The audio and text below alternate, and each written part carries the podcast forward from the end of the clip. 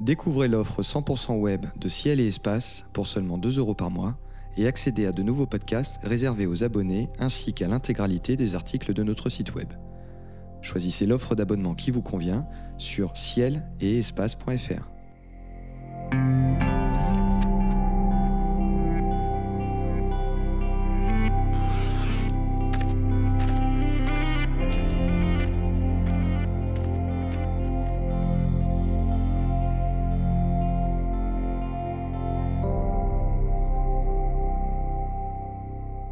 Bonjour et bienvenue sur les podcasts de Ciel et Espace pour une nouvelle émission consacrée aux éphémérides. Ce mois-ci, en compagnie de Jean-Luc Dauvergne et de Philippe Hénarejos, je vous conseille d'observer le très fin croissant de lune dans le crépuscule le 6, l'astéroïde Pallas qui passe à l'opposition le 10, le joli tableau que composent Aldébaran, la Lune, Mars et les Pléiades le 9 au soir, l'amas de la crèche dont plusieurs étoiles sont occultées le 13, le rapprochement entre Mercure et Vénus le 16 au matin et Jupiter et la Lune qui se suivent dans la nuit du 22 au 23. Nous nous attarderons sur l'observation de Pallas, sur les occultations dans la crèche par la Lune et sur la planète Jupiter. Et comme chaque mois, bien sûr, Jean-Luc Dauvergne et Philippe Hénarejos nous transporteront sur la Lune dans la constellation du mois et nous ferons découvrir leur coup de cœur. Messieurs, bonjour. Bonjour. Bonjour. Alors Philippe, en ce cinquantenaire du premier pas sur la Lune, chaque émission débute désormais par votre chronique consacrée à notre satellite et aux missions Apollo. Et ce mois-ci, vous avez choisi, je crois, de nous parler d'une annonce importante faite en 1969. Oui, je vous en ai déjà parlé en janvier, car en janvier 1969, la NASA avait annoncé la composition de l'équipage d'Apollo 11. Et c'est l'équipage qui doit aller sur la Lune pour la première fois. Et depuis cette date, depuis le mois de janvier, on savait que Neil Armstrong en serait le commandant. Mais aussi, depuis cette date, on se demandait qui serait le premier homme à marcher sur la Lune, Neil Armstrong ou son équipier Buzz Aldrin. Après de longues semaines de spéculation, la NASA décide donc enfin d'annoncer lequel des deux hommes elle a choisi. Le 14 avril se tient une conférence de presse au centre des vols habités à Houston. Georges Lowe, le directeur du programme Apollo, celui-là même qui, à l'été 1968, a eu l'idée un peu audacieuse, d'envoyer Apollo 8 autour de la Lune pour devancer les Russes, dirige la séance et il annonce Une fois le module lunaire d'Apollo 11 posé à la surface de la Lune, Neil Armstrong sera le premier à sortir et à marcher sur la Lune. Il sera suivi, ajoute-t-il aussitôt, quelques minutes plus tard, par Buzz Aldrin. Alors la décision est annoncée ce 14 avril, mais en fait elle a été prise environ un mois plus tôt, début mars, juste après le vol d'Apollo 9, vol réussi, par quatre hommes qui se sont réunis spécialement pour cela. Il y a George Lowe, donc le directeur du programme, Dick Slayton, le directeur des astronautes, Bob Gilruth, le directeur des centres des vols habités, et Chris Kraft, le directeur des opérations en vol. À ce moment-là, les rumeurs vont bon train et laissent entendre qu'Aldrin sera le premier à sortir. Je vous en avais parlé au mois, de, janvier. Il est vrai que dans les plans originels, il était prévu que le pilote du module lunaire sorte en premier, puisque le commandant aurait eu la charge antérieurement de faire atterrir l'engin un peu plus tôt. Alors, histoire de répartir les tâches, ça devait se passer comme ça. Et puis, c'est au pilote que revient normalement la charge d'évaluer la capacité à marcher, à travailler sur la Lune. Donc tout concourt à faire croire à Aldrin qu'il sera le premier. Et il y croit fort. Et il y croit fort et il se montre impatient. Et il fait même campagne. Il a plaidé sa cause auprès du troisième homme d'Apollo 11, Michael Collins, qui lui a botté en touche. Il a dit Ne me mettez pas au milieu de tout ça. Je suis déjà sur le siège du milieu entre vous deux. Laissez-moi tranquille. Euh, son père, le père de Buzz Aldrin, probablement à son insu, a même fait intervenir ses relations au Congrès pour tenter d'influencer la NASA. Et puis, il y a la personnalité d'Aldrin, titulaire d'un doctorat du prestigieux MIT, le Massachusetts Institute of Technology, spécialiste des rendez-vous spatiaux. Il est volontiers donneur de leçons aux autres astronautes. Alors, il ne passe pas à mal, mais il passe pour, pour suffisant et agace plusieurs d'entre eux.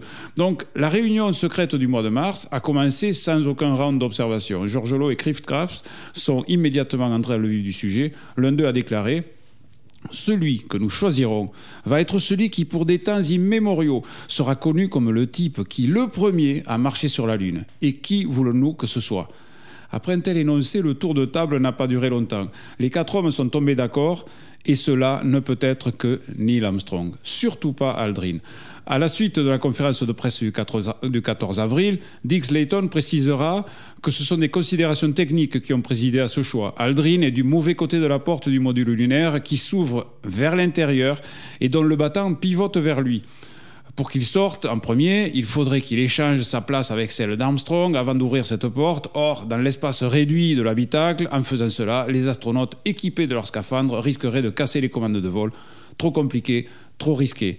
C'est vrai, sauf qu'au moment de la réunion des quatre responsables de la NASA, à Mars, aucun d'eux n'est au courant de cet obstacle. Leur décision, ils l'ont prise uniquement sur la personnalité des deux astronautes. Et sur ce plan, Armstrong présente un avantage décisif sur Aldrin il n'a pas d'ego. Il est calme, serein, fiable.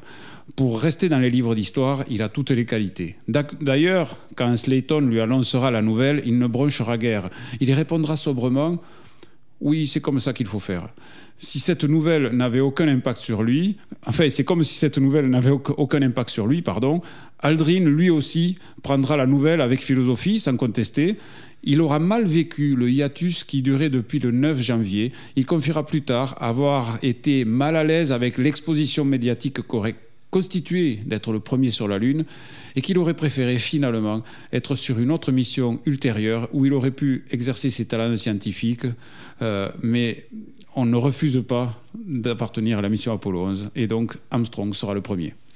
Merci beaucoup pour cette chronique donc consacrée à cette annonce faite en avril où quand même il a fallu décider qui allait entrer dans l'histoire. Enfin les deux sont rentrés dans l'histoire, on est d'accord. Oui. L'un un petit peu plus que l'autre quand même. Euh, l'un plus, que l'autre, oui. Alors première observation intéressante ce mois-ci, euh, l'astéroïde Pallas atteint la magnitude 7,9 dans la constellation du Bouvier. Euh, Jean-Luc, l'observation est un peu technique, mais c'est quand même une occasion relativement facile de voir un astéroïde, non? Oui, c'est une très très bonne occasion et le c'est pas si technique que ça dans la mesure où le 10 avril, en fait, il y a seulement deux minutes de l'étoile Mufride dans la constellation du Bouvier. Donc c'est dans le Mufride, c'est dans le bas de la constellation du Bouvier. Si on regarde Arcturus, c'est l'étoile qui est la plus brillante située juste à sa droite.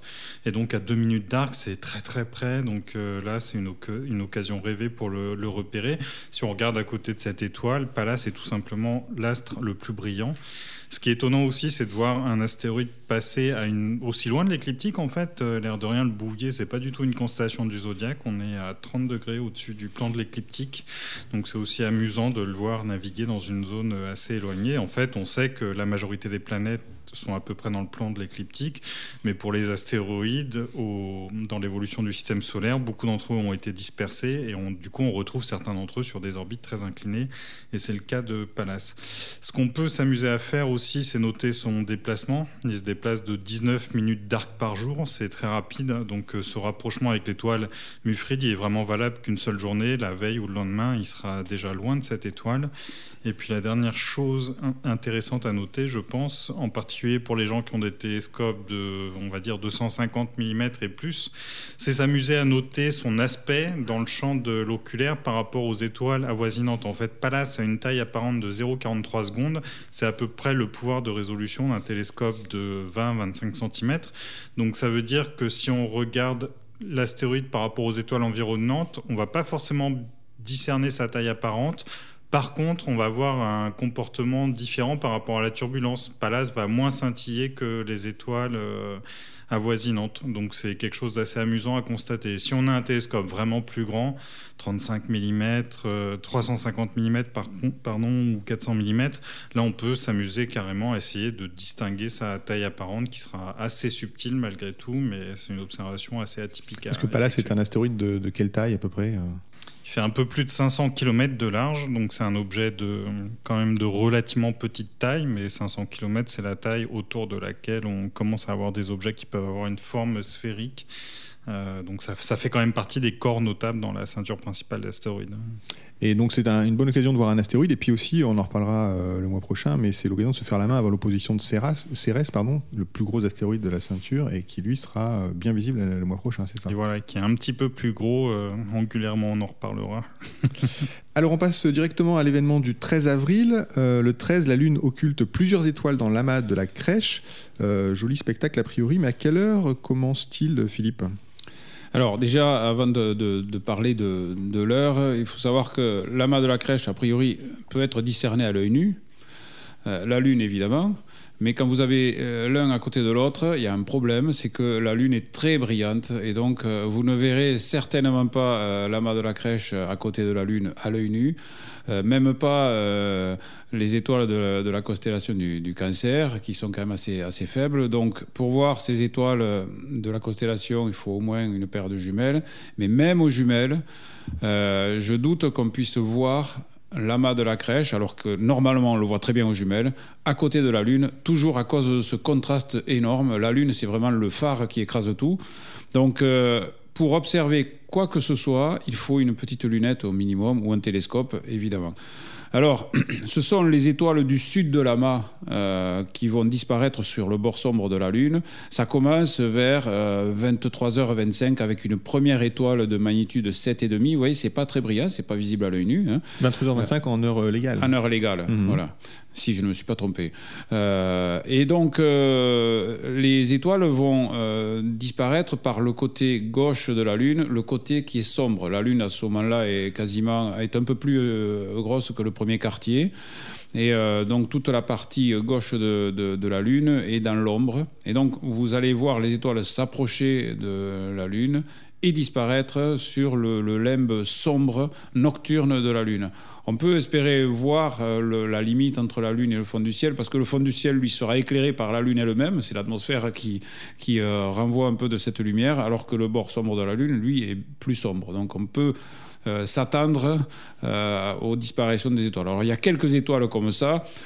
Les étoiles de l'amas ne dépassent pas la magnitude 6, donc c'est assez faible. C'est pour ça qu'il faut une lunette je pense quand même qu'avec une petite lunette, pour avoir déjà observé ce genre de phénomène, c'est visible. Alors c'est c'est pas très facile, mais comme c'est du côté sombre, ça va. On verra l'étoile et on la verra disparaître. Alors du coup, instantanément, parce que l'étoile, elle a certes un diamètre apparent, mais elle est tellement loin que pour nous, c'est un point.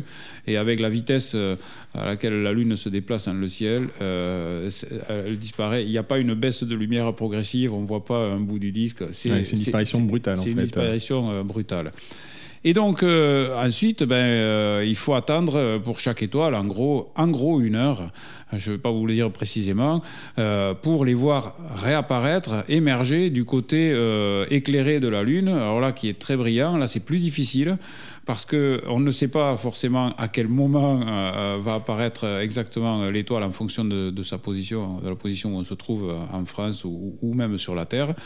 Et donc, euh, je pense qu'il faut euh, une lunette ou un télescope assez puissant pour pouvoir euh, être marqué par l'apparition de l'étoile. Parce qu'il se peut, sinon, à cause toujours de la brillance de la Lune, que l'étoile réapparaisse, elle va être tout contre le limbe brillant, qu'on ne l'aperçoive pas tout de suite, et que c'est au bout d'un moment qu'on s'aperçoit, tiens, il y a une étoile à côté, en regardant, en inspectant bien. Donc, c'est vraiment une observation à faire avec, euh, avec un télescope. Et euh, franchement, si on est à, l'œil nu aux jumelles, ben, on, on, ne profitera pas du, spectacle. Donc la disparition est plus facile à observer que la réapparition.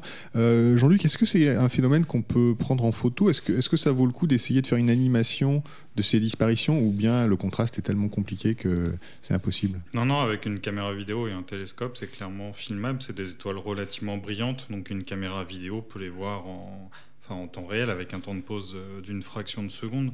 Donc oui, c'est plutôt un phénomène à, filmer justement pour souligner la brièveté de la disparition de chaque étoile. Et d'ailleurs, quand il s'agit, parfois la Lune passe devant Aldébaran qui est à côté. Aldébaran a une taille, enfin pour nous optiquement elle est ponctuelle, mais malgré tout elle a une certaine taille apparente. Et là, il faut une petite fraction de seconde pour qu'elle disparaisse.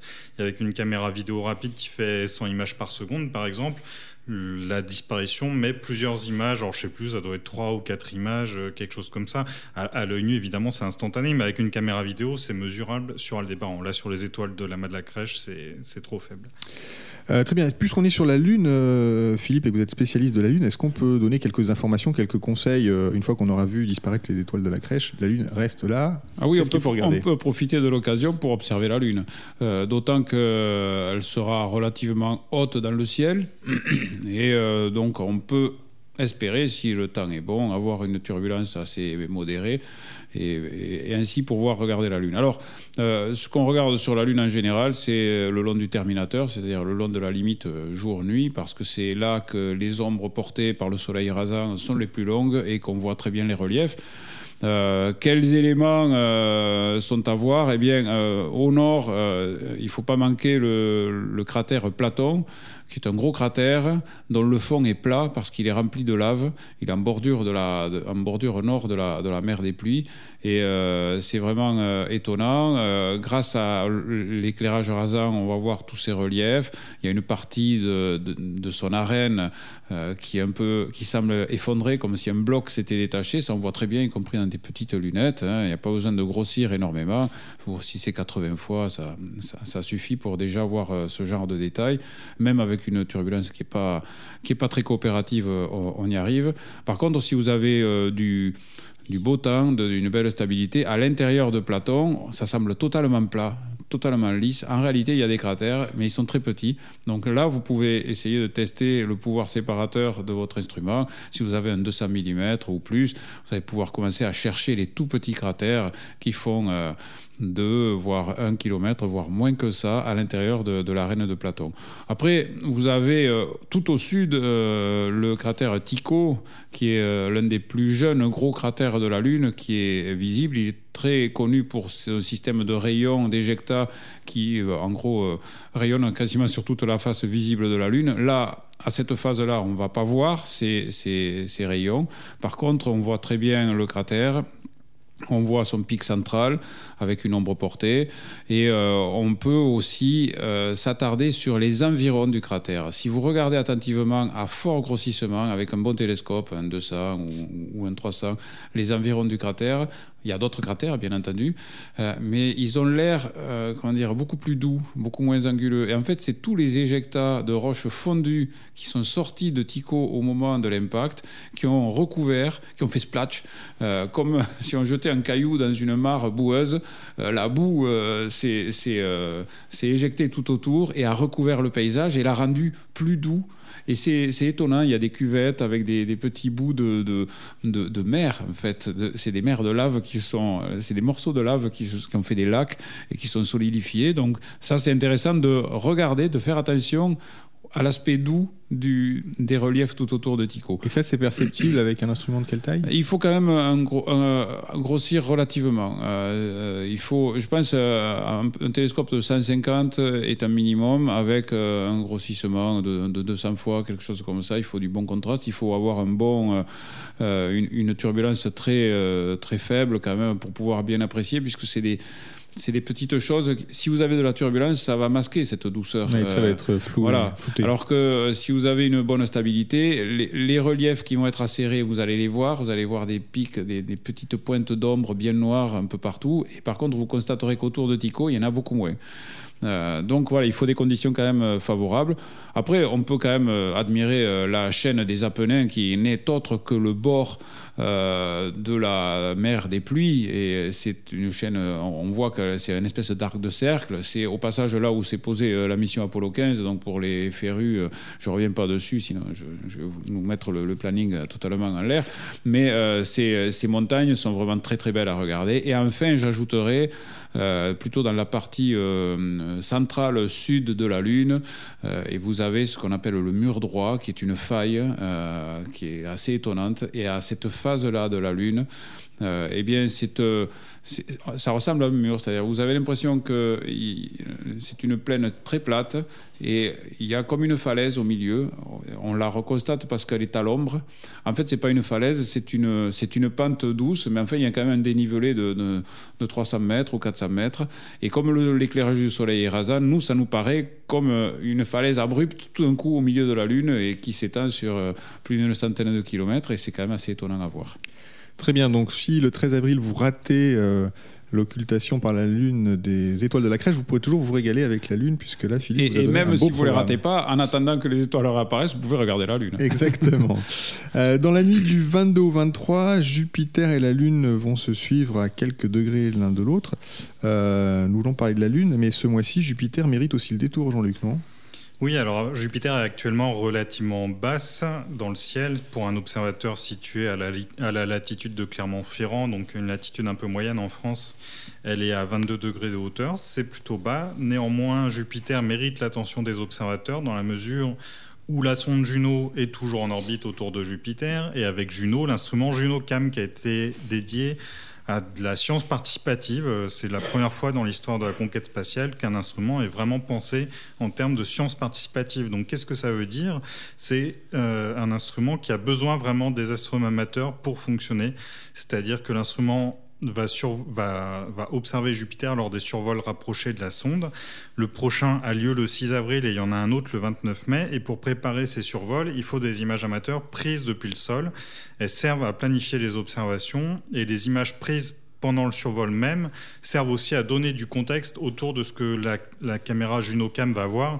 Elle va passer parfois à moins de 5000 km de la surface de Jupiter. Elle a beau avoir un objectif très grand angle, la caméra a vraiment le nez sur la planète et donc elle ne voit pas ce qu'il y, a, euh, a loin des formations nuageuses qu'elle observe.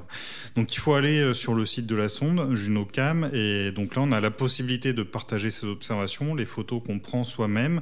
On a aussi la possibilité de voter pour les, enfin de choisir des des, zones à observer et ensuite il y a des votes euh, pour désigner les meilleures zones à observer avec la sonde. Et on a de la chance en fait, hein, dans la mesure où la sonde a été lancée il y a un moment déjà, et en fait on en est quasiment au 20e survol de Jupiter par la sonde. Et JunoCam, en fait, c'est un instrument un peu low cost qui a été développé pour Mars à l'origine. Et cet instrument n'était pas fait pour pouvoir résister à long terme à la ceinture de radiation de Jupiter. Et en fait, euh, l'instrument devait survivre pendant à peu près 8 survols, d'après les estimations des ingénieurs. Et aujourd'hui, on en est euh, au-delà du double. Donc euh, l'instrument est plus endurant que ce qu'on imaginait. Bon, après, Jupiter, évidemment, l'intérêt, c'est aussi esthétique. La planète présente de nombreux nuages qui évoluent de jour en jour. Donc ça, c'est toujours quelque chose d'intéressant à suivre. Et puis au-delà des nuages, il y a les satellites de Jupiter. J'aime particulièrement en cette saison de Jupiter, ce qu'on peut voir, c'est Ganymède passer à l'avant-plan du pôle nord de la planète. Et non seulement Ganymède, mais aussi son ombre. J'ai noté notamment l'un des passages qui a lieu dans la nuit du 22 au 23 avril. Donc on voit l'ombre passer de 23h43 à 2h08 en temps universel et le passage de l'ombre est suivi par le passage du satellite entre 3h45 et 6h09. Donc ça peut occuper une bonne partie de la nuit pour observer cet événement. Et on a une nouvelle occasion, si par hasard il fait moche cette nuit-là, il y a une nouvelle occasion de faire une telle observation dans le 30 avril de 3h39 à 6h05. Très bien, donc Jupiter vous attend euh, à la fin de ce mois d'avril. C'est maintenant l'heure de notre chronique Constellation. Jean-Luc, vous gardez la parole puisque vous nous proposez chaque mois une promenade à l'instrument dans une constellation particulièrement bien visible dans le ciel. Et ce mois-ci, vous nous invitez, je crois, dans la constellation des chiens de chasse. Oui, alors elle est bien visible parce qu'elle est haute, effectivement. Par contre, c'est parmi les constellations les plus discrètes du ciel, vu qu'elle se résume quasiment à deux étoiles situées sous la queue de la, de la, casserole formée par la Grande Ourse. Donc deux étoiles dont l'une s'appelle Cor Caroli, c'est la plus brillante des deux. Et en tout cas, cette constellation des chiens de chasse, elle est quand même assez connue puisqu'elle abrite une des galaxies les plus magnifiques à voir dans le ciel, hémisphère nord et hémisphère sud confondus. D'ailleurs, les, les, observateurs de l'hémisphère sud ont tendance à... Ils nous jalousent pas grand-chose parce qu'ils ont un très bon ciel, mais ils nous jalousent un peu dans l'hémisphère nord pour M51. Donc c'est une galaxie spirale vue de face qui est assez brillante, de magnitude 8 environ. Et surtout, elle est très intéressante parce qu'elle a une, galaxie satellite avec un pont de matière entre les deux galaxies. Alors l'observation peut se faire aux jumelles déjà. La galaxie est parfaitement visible aux jumelles sans aucun problème. C'est très facile. Elle est située sous la, première étoile du manche de la casserole de la Grande Ourse. Donc c'est vraiment très facile à localiser à quelques degrés de là. Et ensuite, avec un instrument, on peut tenter dès euh, une lunette de 80 mm de diamètre si on a un très bon ciel. J'ai un souvenir notamment d'avoir observé cette galaxie-là euh, sous le ciel de, Libye quand on pouvait encore se rendre là-bas au moment où il y avait eu l'éclipse de soleil en 2006 et la, galaxie était bien visible de même que la galaxie satellite et on pouvait deviner le pont de matière entre les deux galaxies simplement avec une lunette de 80 mm. Vous pouvez faire la même observation en race campagne en France euh, dans les halos de pollution des, des, villes euh, de pollution lumineuse des villes avec un télescope de 200 mm vous risquez d'avoir du mal à voir ce pont de matière donc en fait plus qu'une question de télescope, c'est une question de qualité de ciel. C'est une galaxie qui mérite d'aller chercher un bon ciel en montagne ou alors en race campagne, euh, dans le triangle noir du Quercy, par exemple, enfin, dans les zones connues pour leur qualité de ciel noir. Et puis, il faut choisir un jour où la météo est très transparente aussi. En tout cas, c'est vraiment une galaxie intéressante qui mérite d'être vue et revue. J'ai un autre souvenir d'observation de cette galaxie, c'est avec le télescope d'un mètre du pic du Midi. Donc, le télescope d'un mètre permet de la voir bien, évidemment, mais c'est un télescope qui a une très longue focale. On est obligé de grossir beaucoup. Et du coup, on a intérêt quand même à avoir une nuit assez stable. Et en fait, on voit sur les photos de M51 des, beaucoup de zones d'hydrogène, ce qu'on appelle des régions H2 dans, dans lesquelles se forment des étoiles. Et ça, dans le télescope, avec le ciel qui était stable cette nuit-là, c'est quelque chose qu'on voyait à l'oculaire du télescope. C'était très impressionnant. Et on a, à l'oculaire comme ça, d'un télescope de cette taille-là, ce qui est intéressant, c'est qu'on a plus de résolution que ce qu'on aurait en prenant une photo. En faisant une photo, on serait obligé de faire une pause longue et avec même avec le bon ciel du pic du midi, on serait limité à peu près à une résolution d'une seconde d'arc, alors qu'en observation directe, la résolution qu'on perçoit est bien plus faible que ça. Elle est, elle est d'une fraction d'une seconde d'arc. Bref, c'est vraiment une galaxie qui mérite, mérite d'être vue, revue, repointée en fonction des conditions de ciel, etc. Et puis surtout, parmi nos auditeurs, il y en a peut-être beaucoup qui ne l'ont encore jamais pointé. Donc vraiment, il faut qu'ils le fassent ce mois-ci. Voilà, vraiment. Alors après, il y a un autre objet vraiment remarquable dans la constellation des chiens de chasse. Euh, qui est relativement facile à viser, c'est l'amas globulaire M3. Il est exactement à mi-chemin entre Corcaroli, donc l'étoile principale des chiens de chasse, et Arcturus, l'étoile principale du Bouvier. C'est une zone du ciel assez pauvre en étoiles, mais ce qui est facile, c'est que si on a un chercheur même de type 630 sur son télescope, donc un tout petit chercheur, euh, l'amas globulaire M3 se voit dans le chercheur, et même à ce grossissement-là de 6 fois, on voit que c'est un peu moins ponctuel qu'une étoile. Donc je le, je le trouve assez facile à viser dans le ciel. Et M3 est vraiment très intéressant parce que c'est avec M15, M5, M13, on va dire l'un des quatre plus beaux amas globulaires qu'on peut voir dans notre ciel. Il y en a d'autres qui sont plus spectaculaires, mais ils sont plutôt dans l'hémisphère sud. Donc pour nous, ils sont soit très bas sur l'horizon, soit il faut voyager pour les voir. Et donc c'est un très bel amas avec un télescope de 200 mm et plus. On commence à le résoudre en étoile. C'est très très très spectaculaire. Ensuite, euh, on est dans une zone qui est vraiment loin du, plan de la Voie lactée, donc on peut voir des galaxies. On peut signaler notamment M63, baptisée, euh, surnommée la galaxie du tournesol. Euh, sur les photos, elle est assez impressionnante. Elle est un peu grumeleuse, avec des zones plus denses que d'autres. elle est un peu vue de biais, c'est une galaxie spirale. Et puis une autre galaxie spirale qui est aussi assez esthétique en photo, c'est M94. Celle-ci, elle est quasiment vue de face. Puis on va en signaler une dernière, c'est NGC 46-31.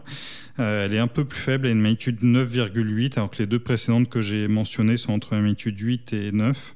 Mais euh, la galaxie NGC 4631, elle est surnommée galaxie de la baleine, parce qu'on on la voit par la tranche, mais elle est légèrement irrégulière, elle a une forme euh, un peu triangulaire, enfin il y a une, partie qui dépasse, mais qui n'est pas parfaitement au centre. Enfin bref, elle a, un peu la forme d'une baleine, en fait, de profil, voilà, c'est pour ça qu'elle a été nommée comme ça. Et elle est aussi, aussi intéressante en photo. Très bien. Et puis je rappelle que pour nos auditeurs que si vous voulez une carte un petit peu de la région pour, euh, pour euh, euh, comparer à ce que vous raconte Jean-Luc, vous pouvez vous reporter à l'almanach 2019 où il est question de cette constellation des chiens de chasse. Alors nous approchons de la fin de cette émission. Philippe, Jean-Luc, c'est le moment de, de, dévoiler vos coups de cœur. Alors un astre, un livre, une exposition, une mission spatiale, un astronome, pourquoi pas? Vous avez carte blanche. Sur quoi souhaitez-vous attirer l'attention de nos auditeurs ce mois-ci, Philippe? Alors, euh, mon cher David, est-ce que cette musique vous dit quelque chose?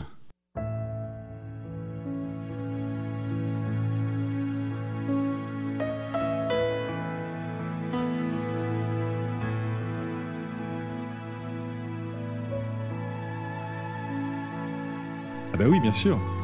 Eh oui, alors vous l'avez reconnu, donc c'est eh ben, C'est Cosmos de Carl Sagan. Eh ben ouais, très bien, très bien, bravo. Je pensais que vous étiez euh, trop jeune, trop jeune ouais, ben pour euh, connaître ça. En tout cas, il s'agit du générique d'une émission que je considère, moi personnellement, comme culte. Oui, Cosmos. Aujourd'hui, on appellerait cela une mini-série en une saison. Mais en 1980, quand cette émission débarque sur les ondes hertziennes de la télévision française, chaque vendredi soir sur Antenne 2, l'ancêtre de France 2, c'est tout simplement un événement. Pour la première fois, en 13 épisodes, un astronome professionnel raconte des histoires et vulgarise l'astronomie. Le premier épisode s'intitule Les rivages de l'océan cosmique. Carl Sagan, dans son imperméable orange, se trouve près d'une falaise au bord de l'océan Pacifique, où il y a les vagues qui grondent en dessous de lui, et il ramène euh, les mystères du ciel à la portée de tous, par des analogies, l'océan Pacifique et l'océan cosmique que représente la galaxie, mais surtout par des histoires, pas uniquement de science, c'est de la culture générale, de l'histoire, de la géographie, de l'art.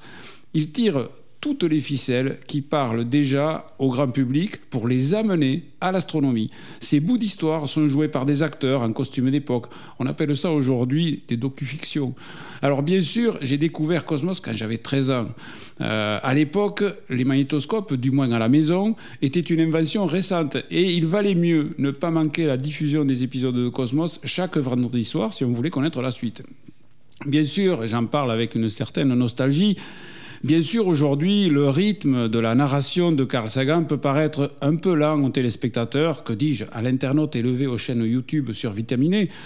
Et les effets spéciaux peuvent paraître euh, un petit peu désuets. Mais regardez quand même quelques épisodes de Cosmos. On les trouve en coffret et DVD ou même sur Internet, euh, car le fond, lui, reste excellent. Certes, à l'époque, les sondes de Vikings avaient exploré Mars et elles étaient les seules. Et Carl Sagan rêvait d'un viking, à roulette.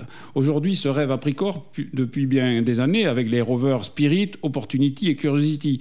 Entre-temps, l'iconographie des objets célestes s'est considérablement enrichie avec le télescope Hubble, avec les télescopes de 8 mètres. Et la connaissance de certains phénomènes astrophysiques a progressé. Mais l'immense fond historique et culturel réuni dans Cosmos, qui est aussi un livre, euh, est toujours passionnant à écouter autant que les innombrables questions toujours en suspens à propos de l'univers. Vraiment, regardez Cosmos, moi c'est mon coup de cœur, mais permanent. Et eh ben moi je vais le revoir, et d'ailleurs je me souviens d'un épisode absolument fantastique qui a marqué beaucoup de monde sur cette atmosphère de Jupiter où Carl Sagan avait imaginé des flotteurs, je crois. Il avait demandé à un artiste de faire un tableau, mais c'était un tableau gigantesque, genre 5 mètres sur 4, euh, représentant une vue de l'atmosphère de Jupiter avec les nuages, ce que la sonde Juno nous montre aujourd'hui avec les ombres portées du Soleil et imaginer une forme de vie. Il était très euh, spéculatif, Carl Sagan. Il n'avait pas peur d'aller assez loin. Il aimait bien euh, euh titiller euh, notre intellectuel et, et, imaginer est-ce qu'une forme de vie serait possible sur une géante gazeuse? Et ce tableau, moi, je l'ai regardé en détail pendant des années. Il est vraiment fantastique. il a fait rêver beaucoup de monde. Donc Cosmos, si vous ne connaissez pas, évidemment, c'est le moment de le découvrir un peu tard, mais il n'est jamais trop tard pour bien faire. C'est un classique. Il n'est jamais trop tard pour les classiques. Euh, Jean-Luc, euh, quel est votre coup de cœur pour ce mois d'avril c'est un coup de cœur qui retourne sur la Lune. Euh, en fait, ce mois-ci, le 11 avril, une sonde va se poser sur la Lune et c'est pas une sonde comme les autres. Elle s'appelle Bereshit. C'est une sonde lancée par les Israéliens, par la société Space IL. Et en fait, cette sonde a été lancée le 22 février 2019 et c'est une relique un peu du Google Lunar X Prize. C'est un prix qu'avait lancé la fondation X Prize avec une dotation de Google de 30 millions de dollars pour la première compagnie privée qui serait capable de poser un engin sur la Lune, de parcourir 500 mètres et de prendre des photos de la surface. Et donc il y avait plusieurs équipes en compétition. L'objectif était de partir en 2012. On est en 2019. Euh, s'ils étaient partis, ça se saurait. Mhm.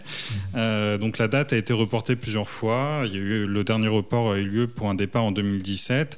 Et là, il y avait des compagnies, plusieurs, qui étaient prêtes à lancer des, engins, mais pas prêts pour lancer en 2017. Ça reste du spatial. Hein. Voilà. Donc finalement, et puis surtout, ça montre qu'il y avait peut-être une, une, forme de naïveté au départ de, tous les acteurs de ce projet sur la complexité que représente un, atterrissage sur la Lune. Et donc voilà, au final, euh, les Israéliens sont les premiers euh, issus de ce prix à, remporter le défi. Enfin, le défi, du coup, n'a plus lieu. Il a été annulé en 2017, mais les compagnies étaient tellement avancées que finalement elles n'ont pas reculé devant l'obstacle. Les Israéliens, il y a encore un an, on avait mené une enquête qui avait été publiée sur le site de Ciel Espace que vous pouvez aller lire. Euh, les Israéliens n'étaient pas forcément les mieux situés. Euh, ils avaient des problèmes de financement, mais depuis, l'État euh, israélien leur a, prêté un coup de main. En fait, c'était un, critère, c'était forcément des fonds 100% privés. Donc, en fait, à l'origine, ils ne pouvaient pas avoir de crédit de l'État.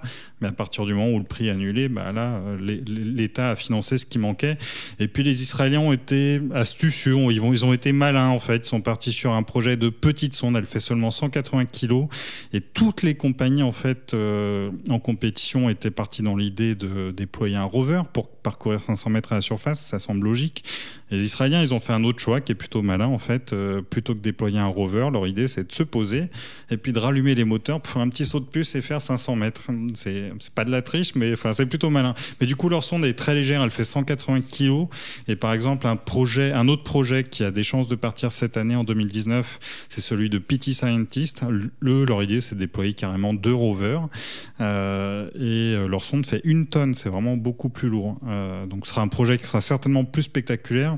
Mais en tout cas, voilà, ceux des Israéliens, s'ils parviennent à se poser ce 11 avril, ce sera un exploit. Ce sera tout simplement la quatrième nation de l'histoire à être capable de se poser sur la Lune, ce qui est en soi un exploit. Et nous suivrons ça, bien sûr, sur le site de cielespace.fr. Les éphémérides radio de Ciel Espace sont terminés pour ce mois-ci. Merci à Philippe Hénarejos et à Jean-Luc Dauvergne pour leurs conseils d'observation. Merci à Nicolas Franco qui réalise cette émission. Elle était présentée comme chaque mois par David Fossé. Bonnes observations à tous et rendez-vous au mois de mai.